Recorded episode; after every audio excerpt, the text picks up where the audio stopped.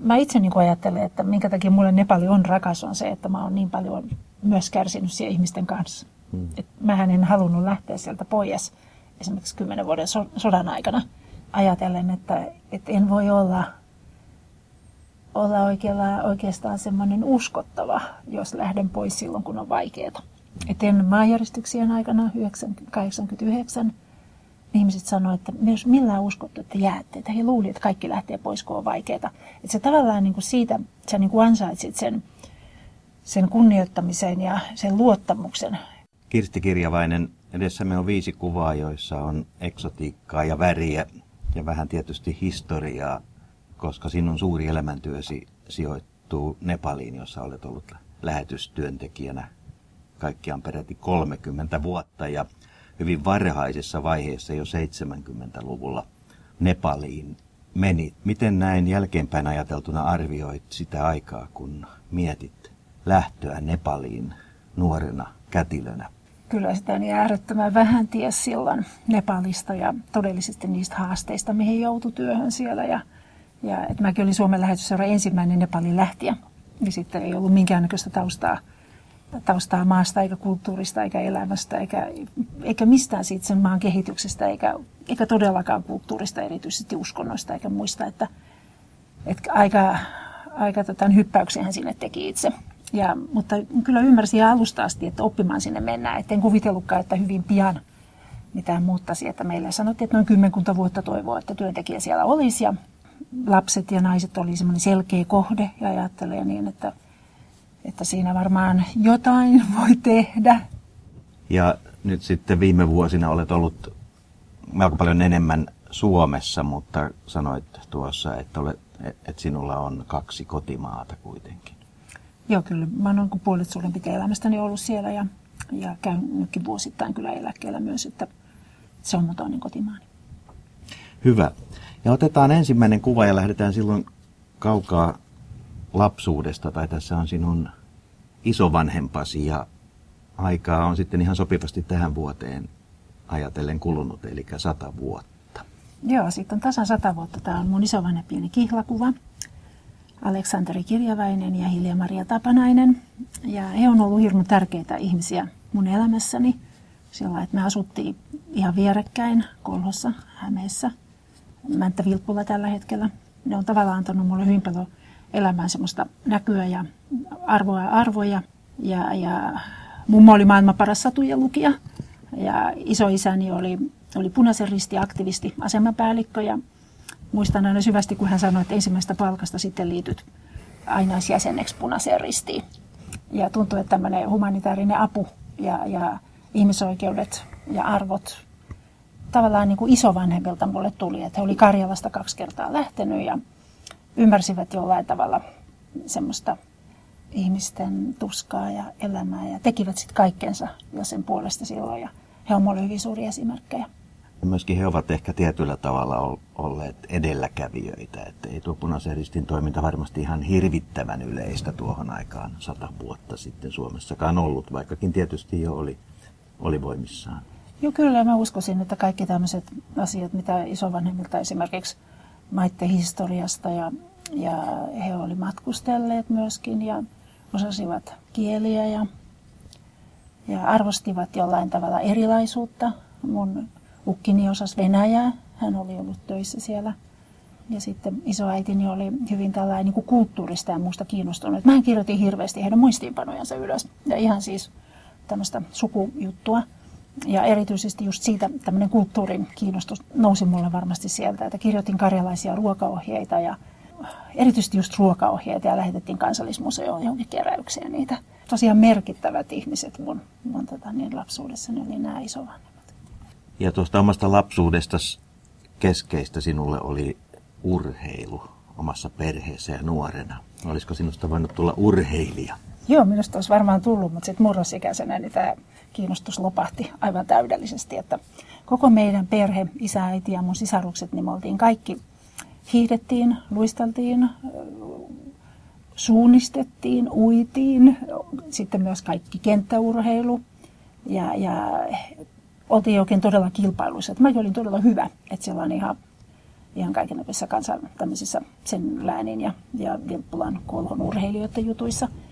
Ja sitten myöskin, myöskin mun vanhemmat oli, oli varmaan taloudellisestikin siihen aikoihin vielä oli niin kuin aika tiukkaa, niin meillä kalastettiin koko ajan, asuttiin järven rannalla ja sitten käytiin marjassa ja sienessä ja opittiin niin kuin kaikkea tämmöistä tekemään myöskin. Itse kasvatettiin vihannekset, perunat ja marjat ja kaikkea. Tämä tavallaan niin kuin semmoinen hyvin monipuolinen, tämmöinen urheilullinen ja käytännöllinen ja itse asioihin ryhtyvä asia. Sen mä sitten taas sain niin kuin mun omilta vanhemmiltani, että toiseksi vanhempana lapsena tietysti jouduin aika suureen vastuuseen kanssa, mutta, mutta huomasin, että siitä oli kyllä hyötyä, että oli niin semmoinen positiivinen, valmis tarttuu kaikkeen ja usko, että osaan ja kuulu kaikkiin 4H-kerhoihin ja, ja tavallaan niin kuin rakasti myös semmoista tekemistä, että, että ei jäänyt mitenkään semmoinen mielikuva, että olisi niin kuin pakotettu esimerkiksi vihanneksen viljelyyn tai marjan keruuseen, että ehkä joskus, kun piti kerätä sankko täyteen. Että, että semmoisiakin muistoja kyllä on, että kun mentiin järven toiselle rannalle mustikkaa ja puolukkaa ja ei saanut lähteä pois ennen kuin oli sankko täynnä. Että, mutta on valmis kerään tänä päivänäkin. Se oli hauskaa ja paljon luonnossa ja hyvä fyysinen kunto tuli, mistä mulle on sitten tosiaan ollut kyllä hyötyä myöhemmin elämässä. Niin, eli itse asiassa nämä avut, joita tuossa luettelit, ne ovat niitä, joita Nepalissa on todella paljon tarvittu. Siellä tarvitaan hyvää kuntoa, liikuntaa ja myöskin tuo luonnonläheisyys, luonnon hyödyntäminen, tällaiset asiat.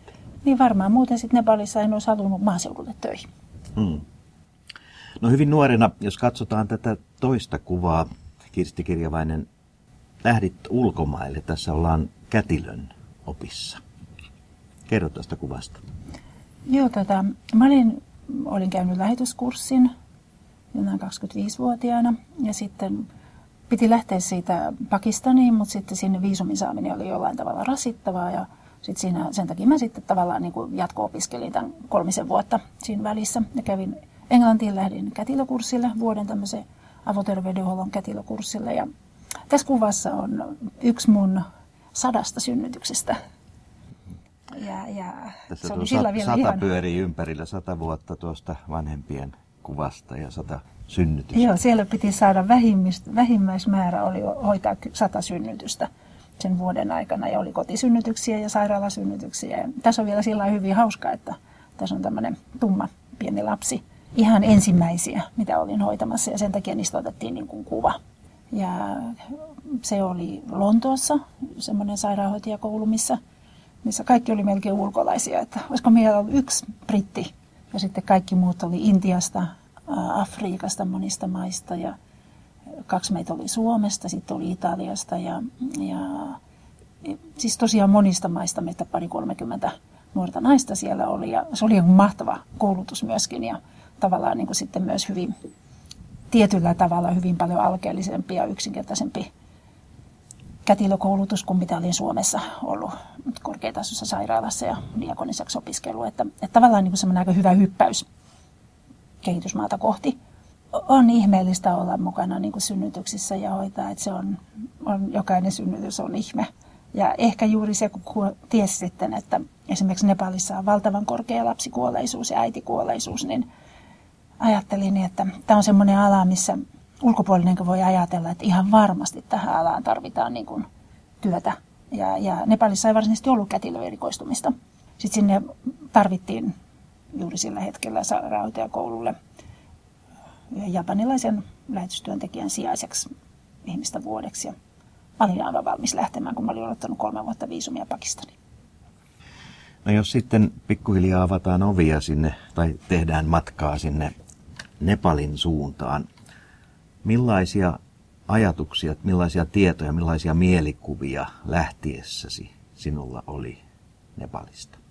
No ihan jos rehellinen on, niin mä olin hirveän paljon varustautunut siihen Pakistaniin menoon, opiskelu urdua ja islamia ja muuta. Ja Nepalista en kyllä todellakaan tiennyt mitään. Se niin kuin muuttui tällä tavalla. En, en tuntenut ketään, en myöskään Englannissa ollessani koskaan tavannut ketään Nepalia.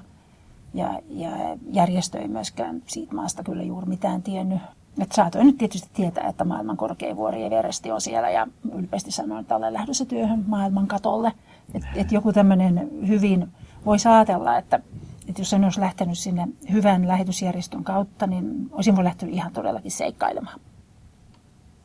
No miten tuo matka, kuinka paljon muistat niistä tunnelmista, mitä tuohon matkaan liittyy. Se varmasti oli kuitenkin jännittävä hetki elämässäsi. Joo, kyllä se, muistan sillä kun se lentokone laskeutui sinne Katmanun laaksoon ja siihen, että se, se vihreys, se oli heinäkuu 77 ja, ja siis se oli jotain mielettömän vihreää, että kukaan ei voi tietää, miten fosforin vihreä on. Kaikki riisipellot, mitä sillä hetkellä Katmanun laaksossa oli vielä paljon, ei ole enää. Kaupunki ja, on kasvanut. Joo, ja vuoret näkyy. Että tänä päivänä vuoret ei näy, on niin saasteita. Mm. Et silloin näkyy vuoret ja se laskeutuminen. Ja, ja Katmanduhan oli hyvin pieni kaupunki silloin. Maassa oli kolme kertaa vähemmän asukkaita kuin nyt. Noin 10 miljoonaa. Tällä hetkellä on noin 30 Valtava miljoonaa. väestön kasvu, mikä siellä on ollut tosiaan Ja sitten se oli semmoinen vanha kaupunki, että se, ne temppelit hallitsi sillä hetkellä siellä hyvin vähän liikennettä ja riksoja oli ja ihmiset kantoja. Hyppäsi todella ihan niin kuin satoja vuosia taaksepäin. Ja kun itse olet tuollainen koukas suomalainen urheilija, nuori nainen siihen aikaan, eh, tapasit melkoisen joukon pieniä ihmisiä, olet varmasti siellä päätä pidempi muita. Joo, se oli kyllä totta myös, että muistan, muistan monta kertaa tietoisesti miettiä sitä, että, että olin kyllä pitempi, iso, ihmisten mielestä äärettömän lihava ja iso, vaikka en ollut lihava todellakaan, koska oli kookas ja, ja todella puolipäätä pitemmän kuin miehet jossakin tuossa, kun olet kirjoja julkaisut myöskin, tai näistä sinun, sinun kokemuksistasi Nepalista, sinua on kutsuttu siellä iso, isosiskoksi. No se isosisko on niin kuin kohteliaisuus, että pikkusisko on niin kuin selkeästi nuorempi ja tämmöinen tavallinen että isosisko tai jopa äiti tai isoäiti, ne on tämmöisiä kohteliaisuussanoja. Että siinä ei ole niin kuin koolla mitään tekemistä, mutta, mutta siellä ei taas niin kuin, siellä ei ihmisten nimiä käytetty, että muakaan ei ole kovin usein kirstiksi ensimmäisenä vuosikymmeninä siellä kutsuttu, että olin aina isosisko tai sitten kysyttiin monesko olet syntymäjärjestyksessä ja kun on toinen, niin mun nimeni oli Maili. Ja se on Tuli, Maili, Saili, Kaili, Antari, Santari. Se oli niin esikoinen, toisena syntynyt, kolmantena syntynyt ja mä olin sitten Maili ja, ja sitten jonkun luonteenpiirteen takia sitten annetaan niin muita nimiä, että, että mun nimeni on myös Pääskynen, että mä olin niin aika kova menee kaikkialle. Niin sitten, sitten mä olin Kautali aika lämpimiä muistoja taitaa olla. Nää, nää huomaa, huomaa heti, että hymy, hymy kareilee huulilla, kun näitä muistelee. Joo, hyviä muistoja on enemmän kuin huonoja, mutta niitäkin kyllä on paljon. Mm, varmasti.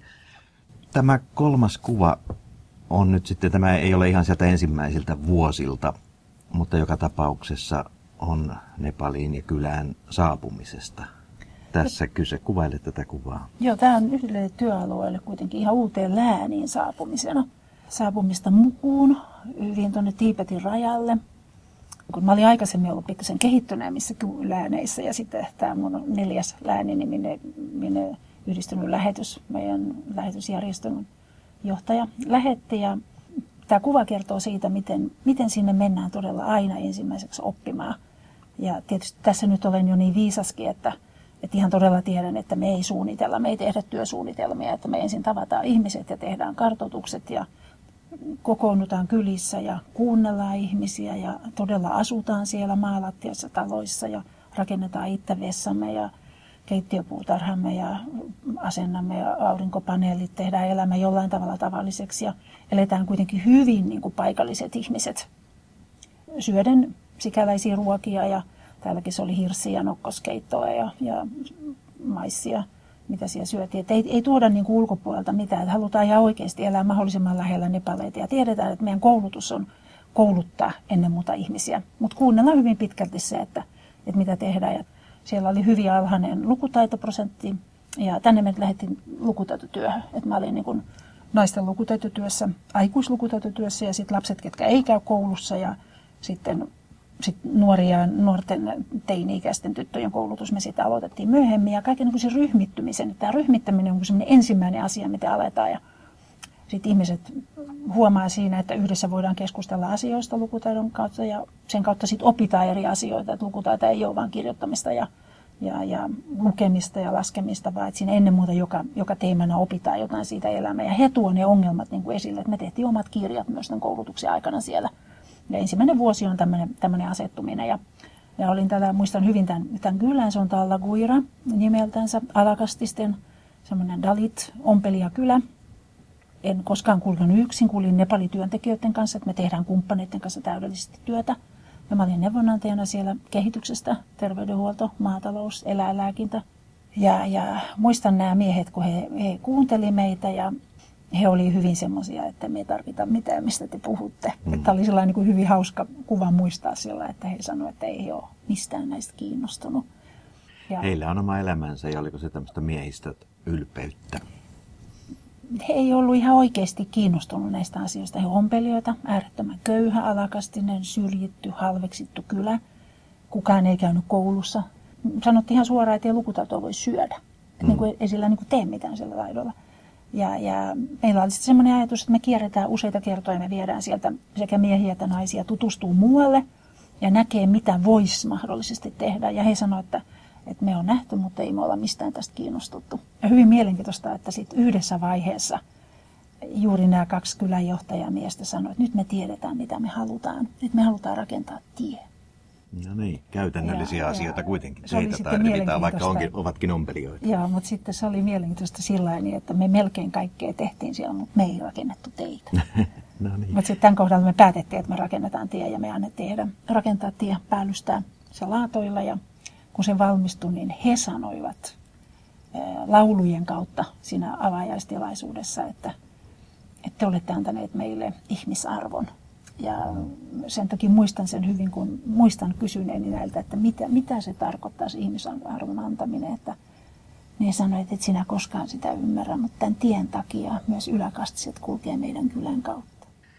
Siellä on kova kohtalo syntyä alakastiin.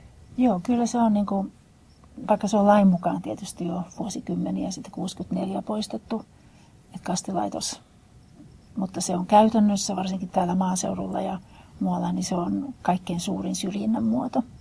Katmanussa se ei tietysti niin hirveän hyvin näy, mutta maaseudulla ihmisten sukunimestä kuulee, mikä kasti on. Ja ehkä siihen heräsin myös sillä niin, että koin itse semmoisen syrjinnän, että kun työtehtävissä liikuttiin ja olin Nepali insinöörin kanssa matkalla ja tehtiin vesitutkimusta ja, ja ruvettiin rakentamaan sinne jotain vesijohtoja isoon kylään ja, ja juuri tämä alakastinen insinööri, mikä me oli koulutettu ja sitten minä, niin me jouduttiin jäämään ulkopuolelle. Hmm. Ei päästy sisälle syömään ja, ja siinä niin kuin tajuaa sen, sen valtavan syrjinnän, että sä et ole samanarvoinen kuin muut, että sun työ hyväksytään, mutta sinua ei hyväksytä. Ja miettiä, miten pelkkä koulutuskaan ei sitä muista, vaan hirveän pitkäaikainen tämmöinen muutos. Ja, ja olen hyvin vakuuttunut myös siitä niin, että yksi meidän lähetysseuran työstä on, on just tämän syrjinnän, kastiin perustuvan syrjinnän ja kaikenlaisen syrjinnän, vammaisten syrjinnän vähentäminen – ja siihen on pakko puuttua. Siitä joutuu kyllä sitten kärsimään, jos, jos niin kuin menee siihen mukaan. Jos tätä kuvaa vielä katsotaan, siinä näkyy juuri tuota vihertävää vuoren rinnettä taustalla. Nuoria poikia, vanhempia miehiä, muutama tyttö ja nainenkin siinä kuvassa. Jollakin tavalla kuitenkin, niin kuin sanoit tuossa, että he, heillä tietty ylpeys on myöskin siitä omasta olemisestaan. Ehkä aseman suhteen tosiaan näitä huolia ja murheita ja pettymyksiä sen suhteen, mutta, mutta jotain ylpeyttäkin tuossa kuvassa näkyy. Joo, Nepalissa ei ole niin kuin monissa muissa maissa, että ulkolaista pidetään kovin kummosena. Täällä ei niin kuin pidetä. Täällä on hyvin tasa-arvoinen. että heti kun oppii siihen kulttuuriin, menee, menee ihmisiä vastaan ja, ja, ja osaa kielen ja, ja ei nyt ihan kaikki heidän sääntöjensä rikos siellä.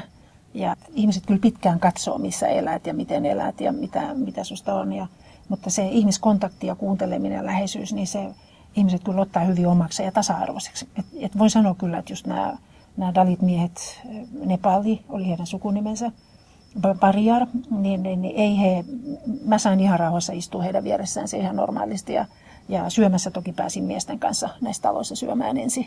että muuten naiset söi jäljestä päin, mutta, mutta et ei, ei kovin suurta kunnioitusta ihmisiä. Ihan saattoi niin tämmöinen köyhä mies sanoo vielä tässä 2000-luvultakin, että loppuko sun maasta riisi, kun tänne tullut töihin. Mm-hmm. Kun hehän kävi Intiassa töissä puolet vuodesta.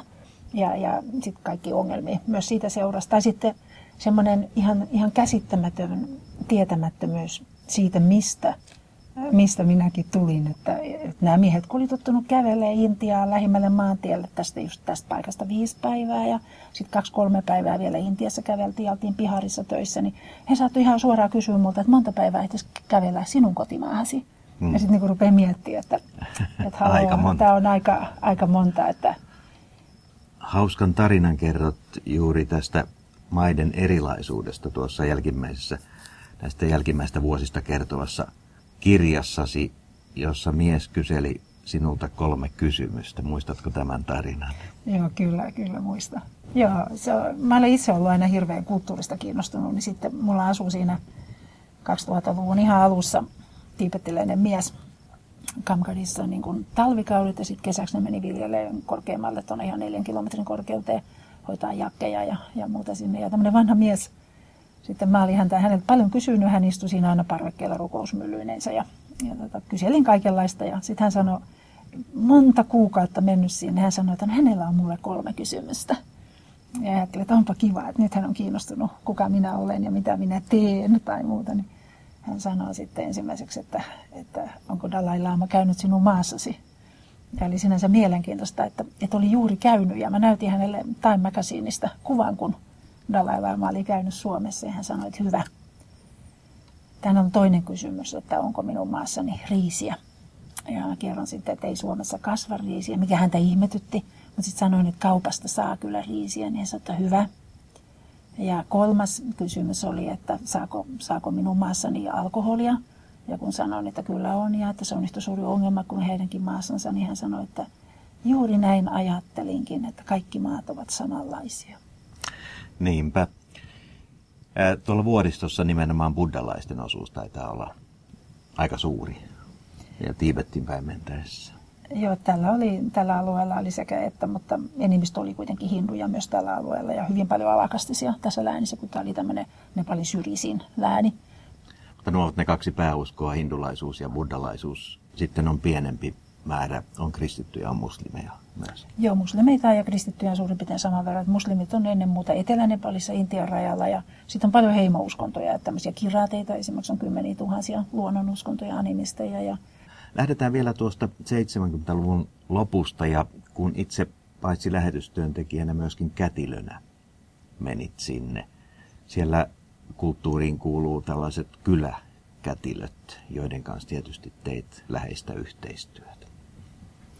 Joo, siellä ei, se ei kaikkiin kyliin niin kuin kuulu, että, että jossain on näitä kyläkätilöitä ja sitten koulutettiin niin kuin heitä lisää – et mäkin aloitin niin äitiys- ja lasten terveydenhuollon 78 yhteen lääniin ja siellä ei siis tämmöistä ollut ollenkaan. Niin kyllä me ensimmäiseksi, niin kyllä se kohde oli hyvin nopeasti, ymmärsi sen, että, että se muutos, mitä siellä niin yritetään saada ja asennemuutosta ja terveydenhuoltoa, niin me koulutettiin kansanparantajia ja kyläkätilöitä. Mitkä oli ne ihmisten ainoat, ainoat auttajat siellä, niin heitä piti kouluttaa ja kyllähän siihen kaikkein koomistakin liittyy siihen, että sulla on kansanparantaja, että ihan oikein entisen ajan vanhat poppamiehet on sun mm. lähimmät työkaverit siellä ja siellä luottamus täytyy myös hankkia, luottaa heidän taitoihinsa ja esimerkiksi johonkin yrttijuttuihin ja, ja sitten ennen kuin pystyy niin kuin kertoa sitä esimerkiksi, minkä takia ripullinen lapsi tarvitsee nesteitä. Mm. Et, et sen he esimerkiksi täysin kielsivät tällä alkuvuosina. Ja sitten tietyt synnytyksiin liittyvät asiat, lepparat, murtumat, pahat suolistosairaudet ja sitten justiin tämmöiset myöhemmin mitä vammaisuudesta oli, että kansanparantajia olisi pitänyt alusta asti ymmärtää, kouluttaa esimerkiksi justiin vammaisten, vammaisten asioissa sokeistujen kuurouteen liittyvinä, mutta sitä ei, sitä ei niin kuin silloin, silloin tajunnut, mutta tähän sitten jollain tavalla semmoinen aika, aika hauska kokemuskin oli mulla, siis useistikin näiden kansanparantajien kanssa, kun tapaili siellä, mutta kerran olin ihan alkuvuosina, olin ihan pientä lasta yhdellä kaukaisella klinikalla. Tutkittiin semmoinen 50-100 lasta päivässä ja hirveän paha pneumonia. Keuhkokuuma oli hyvin pienellä lapsella ja olin antanut sitten piikin injektio penisilliniisiin aikoihin ja jäin sitten siihen taloon ja lupasin ottaa niin kuin uuden piikin ja katsoa seuraavana päivänäkin, mitä tämmöinen parin kolmen kuukauden ikäinen lapsi siellä voi, että hän oli jo todella, todella sairas. Ja sitten yöllä mä herään siihen, että kansanparantaja rummuttaa siellä huoneessa. Mm. Ja mä muistan, miten pettynyt mä olin, että ihmiset ei luottanut minuun. Mutta sitten aamulla tämä kansanparantaja, kun meillä oli kyläkokous siinä aina tämän klinikan jälkeen ja tehtiin kaikkea, niin tämä kansanparantaja puhuu siellä, että minä tämän ison siskon kanssa kahdestaan me hoidimme tämän lapsen terveeksi. Mm. Siinä on tietysti heidän perinteet ja heidän kunniansa myöskin miten, mit, säilytettävänä, miten he, he ovat asioita hoitaneet. Joo, ja kyllä me myöskin itse aina sanottiin, että tosiaan te käykää siellä, mitä, mihin te uskotte ja missä te käytte, mutta tulkaa myös nopeasti sairaalaan. Mm. Teillä oli kuitenkin mahdollisuus saada lääkkeitä ja tämä huolto teille lähetystyöntekijöille ja, ja siellä, siellä auttaville länsimaisille ihmisille toimii. Joo, siellä on hirveän tärkeä ollut Nepalissa se, että siellä on ollut aina semmoinen kauhean suuri yhteisö, että lähetysjärjestö, niin Suomen lähetysseura oli yksi, yksi kumppaneista siihen. Siihen kuului 16 maata, 40 lähetysjärjestöä. Me tehtiin yhdessä työtä ja sitten siellä oli satoja Nepali-työntekijöitä, parhaimmillaan jopa 10 000. Se oli oikein laaja, viisi lähetyksen sairaalaa, isoja maatalousprojekteja, opetusprojekteja, yksityiskouluja, sairaanhoitajakouluja, teknisiä kouluja, eh, vesijohtojen ja sähkövoimaloiden rakentamista. Ja sitten hyvin pian perustettiin näitä kansalaisjärjestöjä. Että siellä on aina niin kuin tehty yhdessä työtä ja hyvin tärkeää on ollut kaikki nämä tämmöinen verkostointi esimerkiksi, että lääkkeet, esimerkiksi rokotteet saatiin aina UNICEFilta. Ja, ja sitten jos oli ruokaa niin saatiin YKlta ja, ja opetusmateriaalit tuli joltain muulta järjestöltä, että me, me tehdään yhdessä työtä, ja, mutta aika usein sit piti niin kuin ensimmäiseksi kuitenkin yksin aloittaa jostain, aloitetaan jostain asiasta ja sitten kuulla, mitä ihmiset ihan todella haluaa. Et jossain, jossain työ ei alkanut lukutaitotyöllä eikä kätilöiden työllä, vaan alkoi eläinlääkityksellä, koska heidän mielestä eläimen kuolema oli suurempi ongelma kuin lapsen kuolema. Mm. Mutta sitten kun tuonne Tiibetin rajallekin pieneen kyliin mentiin, niin kyllä siellä varmasti aika yksinäiseksi länsimainen ihminen itsensä tunsi. Joo, silloin kun oli ongelmia, niin oli, tuntui, että oli, oli yksinäinen. Se, et silloin kun oli hyvin, niin tuntui, että kuuluu siihen yhteisöön ja ihmisten kanssa se elämä on hyvin läheistä ja välitetään toisistaan. Mutta sitten, sitten jos oli jotain, jotain ongelmia, sanotaan olisi parin kuukauden välein halunnut saada postin tai, mm, niin, Miten muuten tuo y- yhteydenpito? Kerro siitä, miten pienessä kylässä, miten sieltä sai ylipäätänsä minnekään päin yhteyksiä? No silloin 77-8, kun menin tuonne Itään Nepaliin Okallunkaan tämän avoterveydenhuollon perustamiseen, niin meillähän tuli kerran viikossa posti. Että sinne tuli lento, pikkusia lentokoneita puolen päivän kävelymatkan päähän. Mutta sitten vaan hyvään vuoden aikaa että sitten oli viisi kuukautta vuodesta, milloin ei tullut sitä postia. Ja se tuli kävelle. Että mm. semmoinen pari viikkoa oli se postia ja, tota, ja puhelimena saatiin käyttää sitten valtion radiopuhelimia. Ja sitten ihan tuolla viimeisellä työkaudella, sanotaan Okalun, tuolla Mukussa 2000-2006, niin meillä oli radiopuhelin sodan takia. Ja sitä sai käyttää vähän hätätilassa, mutta saatiin lähettää sitten esimerkiksi sähköpostit, kun meillä oli aurinkopaneelit, niin sähköpostit sai lähettää niin kuin kerran viikossa Bangladesin kautta, että, että tavallaan niin kuin tietty posti toimi. Sitten helikopteri toi, milloin tuli jotain riisiä tai rahaa, niin tuli sinne lääniin, niin sitten, että et tavallaan niin mutta se on niin kuin, ei se ollut, ne ei ollut niin kuin suurimpia ongelmia. Että sitä tavallaan niin kuin oppii siihen, että postipussi tulee joskus ja tulee kävelle ja sä, että ne yhteydet se pidetään aika kuitenkin. isolta ongelmalta kuitenkin, kun on tottunut siihen, että yhteydet koko maailmaan on käden No nyt viimeisen viiden vuoden aikana kaikkialla, missä mä olen ollut, niin tällä hetkellä joka paikassa kuuluu hyvin kännykkä, mutta silloin ei kuulunut. Mm.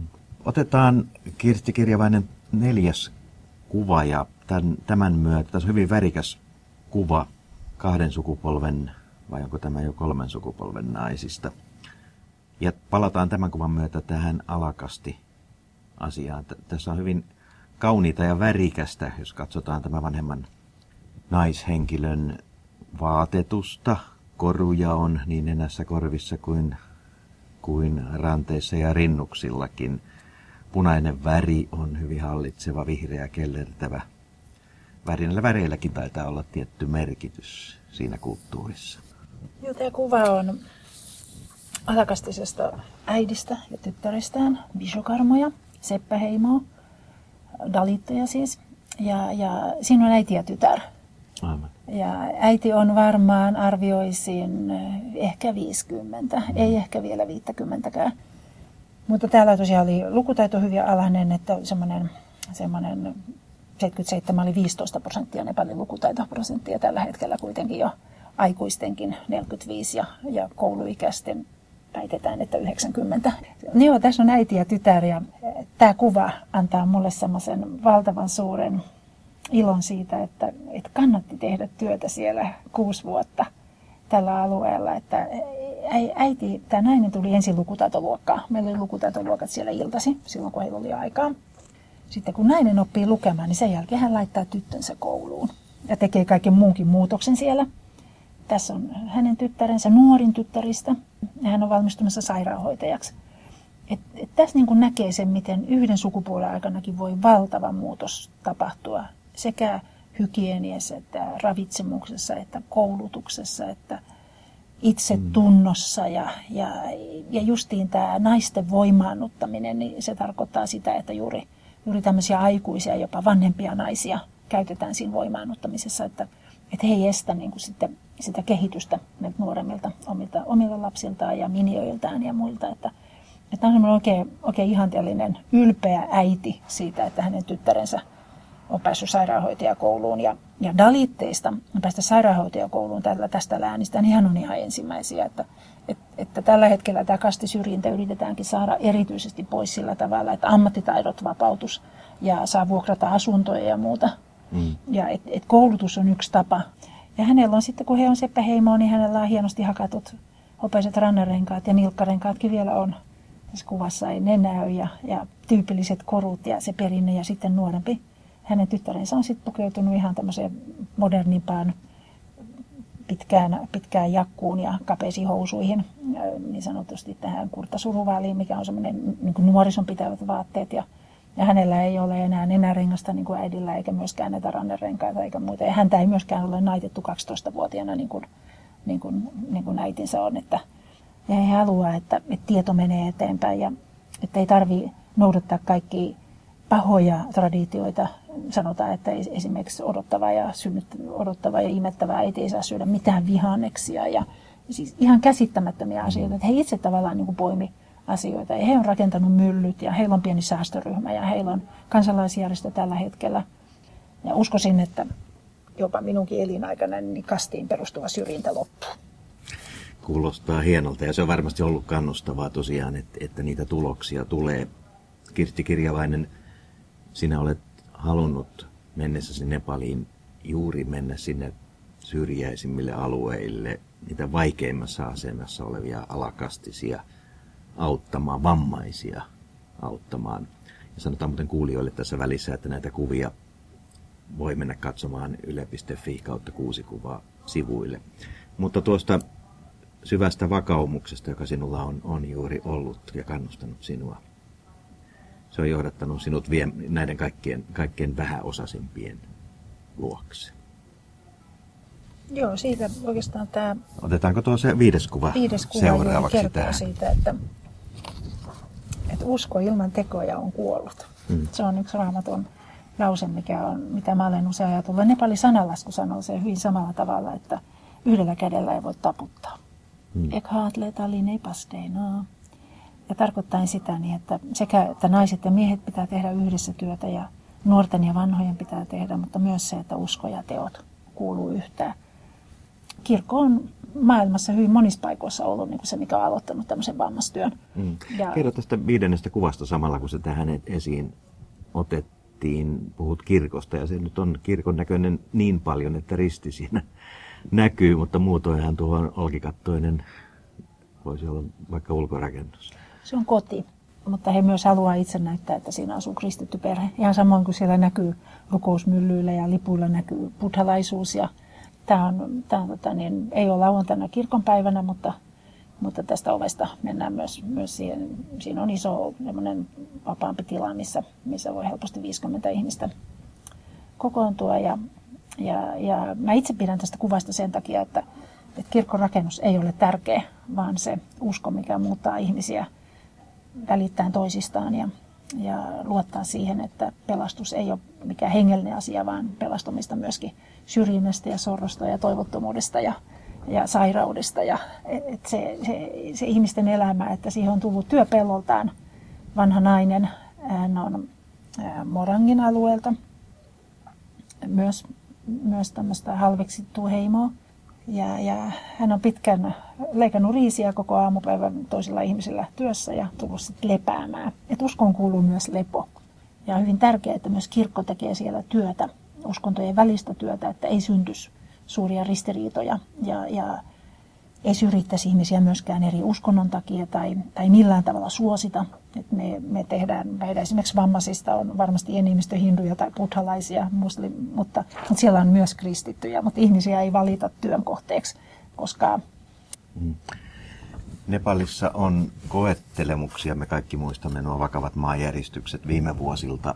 Mutavyöryjä siellä on nähty paljon ja olosuhteet ovat, luonnon olosuhteet sadekauden aikana ovat aika ankaria ja välillä on kylmää, välillä saattaa olla hyvinkin kaunista ja lämmintä ja viehättävää ja ihastuttavaa ja tietysti vuoret, ylhät vuoret ovat upeata katseltavaa, mutta sitä kansaa on koeteltu paljon, paitsi näillä luonnonilmiöillä, niin olet kokenut siellä myöskin näitä taisteluja sisällissodan ja maolaississit olivat, olivat aika ankaria vastustajia siellä. Joo, kyllä sillä jotenkin niin ajattelee, että tuntuu, että jollain ihmisillä on niin kuin liian vaikeaa. Mm. Mutta sitten toisaalta he kyllä niin kuin voisin väittää, että hyvin monet ihmiset siellä ei myöskään ole niin kaikkeen omaisuuteen ja tavaraan kiintyneitä niin kuin täällä ollaan. Mutta mä itse niin ajattelen, että minkä takia mulle Nepali on rakas on se, että mä oon niin paljon myös kärsinyt siellä ihmisten kanssa. Hmm. Et mähän en halunnut lähteä sieltä pois esimerkiksi kymmenen vuoden so- sodan aikana ajatellen, että, että en voi olla, olla oikealla, oikeastaan semmoinen uskottava, jos lähden pois silloin, kun on vaikeaa.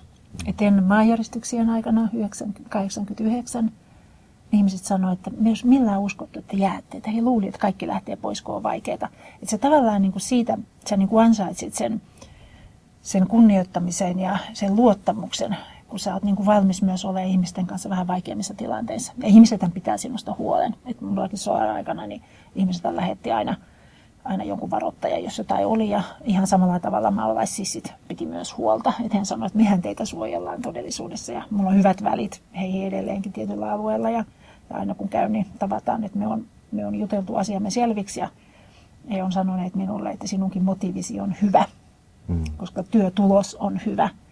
Mutta älä käännytä meitä. Mutta justiin tämmöinen nälänhätä ja muu, niin kyllä se on jotain semmoista, mun mielestä suomalaiset on aina halunnut auttaa toisia, koska ehkä itse on myös kokeneet just nämä sodan muistot meilläkin on. Nepalihan on rikas maa ja, ja maassa on rahaa ja poliittinen, äh, halu, poliittinen tahto täytyy saada muuttaa siihen, että just myös heikompiin. Että semmoinen, semmoinen oikeustyö, että kyllä, kyllä se niin kuin pikkusen pistää joskus kiihtymään asiasta, että minkä takia ihmisiä halutaan pitää tietämättömyydessä ja, mm. ja, ja siinä murheessaan, että Joo, mun mielestä maalaiset oli niin työväenpuolue, tämmöinen köyhien ja heikompien ihmisten puolella ja sen takia mun oma asenteeni ei, ei ollut ollenkaan huono koskaan. Sitten tietysti kun he poltti toimistoja ja, ja pakottiin sulkemaan monia projekteja, niin se sillä harmitti ja, ja sitten tietysti kun väkivalta tuli pahemmaksi, niin mikään tämmöinen murhaaminen ja muu niin ei ole, ei oikeutta, hmm. vaikka kuka olisi poliittisesti eri puolella, mutta – mutta semmoinen, he niin kuin välitti ihmisistä, että meillä oli aivan mielettömän hyviä keskusteluja maalais isojen joukkojen kanssa kadulla ja siis siellä poluilla ja, ja kylissä. Ja huono hallinto oli niin kuin syy tähän poliittiseen selkkaukseen.